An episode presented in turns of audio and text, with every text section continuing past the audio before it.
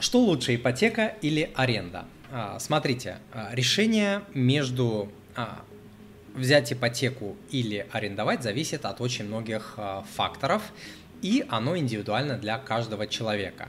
Преимущества и недостатки. Мы про них сейчас поговорим, но запомните, один человек с пеной у рта будет говорить, что да ну лучше ипотека, другому дяде там э, чужому дяде платить, там гвоздь нельзя вбить и так далее, а другой с пеной у рта будет говорить, да ну нафиг эту ипотеку, блин, такие напряги, так это сильно повышает чувство тревоги, напрягает отношения, такие переплаты по процентам, не все же могут досрочно гасить, нахрен эту ипотеку, она тебя привязывает к месту. Ну, в общем, давайте потихонечку разбирать. Давайте начнем с достоинства а, ипотеки. А, первое а, очевидное достоинство – это ощущение, что ты живешь в своем жилье.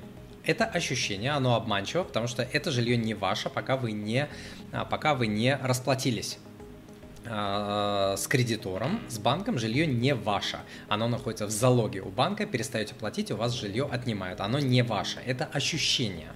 Вот. Но это ощущение хорошее, им нужно пользоваться, оно прикольное, оно приятное. А следующий плюс это то, что вы фиксируете а, цену на недвижимость сейчас взяв ипотеку, вы зафиксировали цену. Все, вы купили, и вы понимаете, что дальше цена хоть в 10 раз увеличится, вы успели по этой цене купить, и вы молодец. Все, цена на недвижимость дальше не вырастет. А, следующий момент, вы фиксируете ежемесячный платеж. То есть вы взяли ипотеку, там есть ежемесячный платеж, на следующие 15 лет вы четко платите вот эту сумму. В отличие от аренды, которая может идти не только вниз, но и наверх. Вот, и аренда может увеличиваться, да, и а, если вы не согласны, вас выкидывает арендодатель на а, улицу. Это плюс, ипотеки. Следующий момент – это в ипотечной квартире можно делать ремонт. Вот, капитальный обычно не разрешают делать, пока квартира находится а, в залоге банке по понятным причинам, а вот забить гвоздь, повесить картину, там дырки просверлить и так далее. Вот этот главный аргумент людей, которые не умеют считать деньги, что можно, свой, можно гвоздь а, забить один из главных. Вот это в, а, в ипотечной квартире действительно можно сделать. Следующий момент это то, что к моменту, когда вы расплатитесь с ипотекой, недвижимость действительно может вырасти серьезно в цене.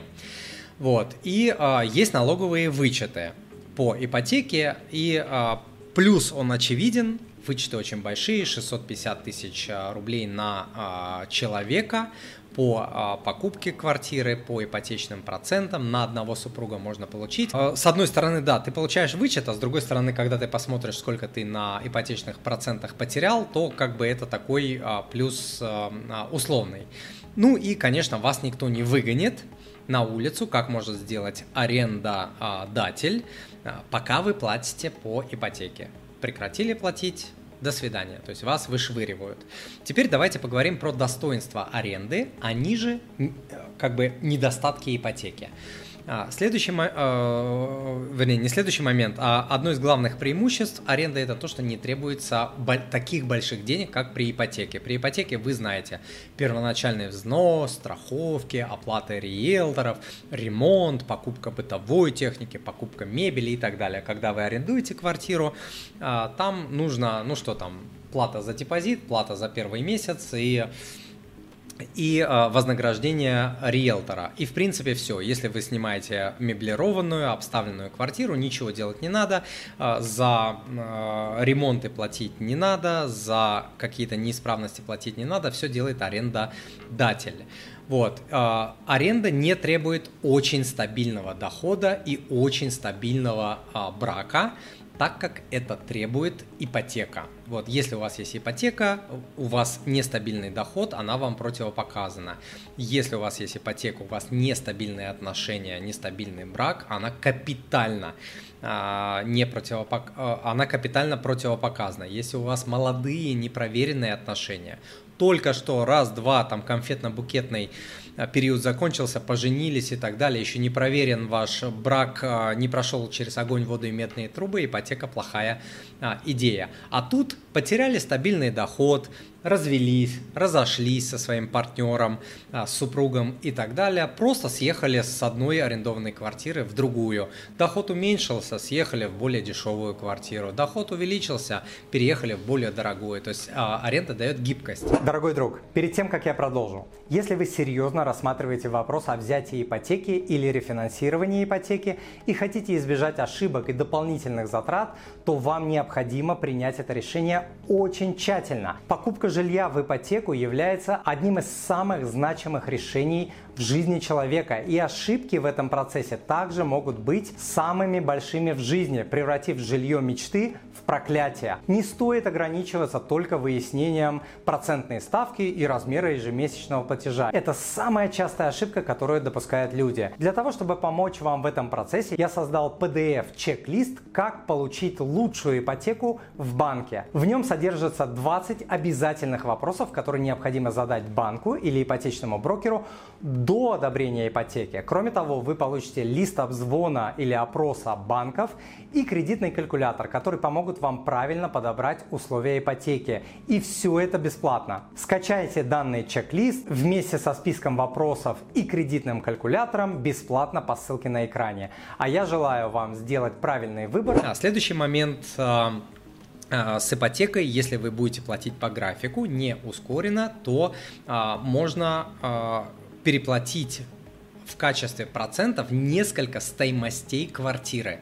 То есть вы в итоге можете заплатить 2, 3, 4 стоимости квартиры за ту квартиру, которую вы получите там в каком-нибудь спальном районе, потратите на это 20 лет, и вот станете счастливым обладателем а, квартиры в районе, который там за 20 лет может превратиться в гетто, и вы заплатите за это 4 а, стоимости. Ну, так себе перспективка. Вот, и а, тут, конечно, нужен баланс. Если платеж по ипотеке примерно равен платежу по а, аренде и срок ипотеки при этом может быть небольшим, там 10-15 лет, то а, ипотека это неплохая а, идея. Вот, но не забывайте, что переплаты могут быть а, конкретными. И вот даже если взять, допустим, там, не знаю, кредит на 4 миллиона рублей на те же 10 лет под 10%, так там платеж будет 50 3000 рублей квартиру все-таки, 4 миллиона я взял, но это какая-то там однушка, да, там в Санкт-Петербурге, а, непонятно где.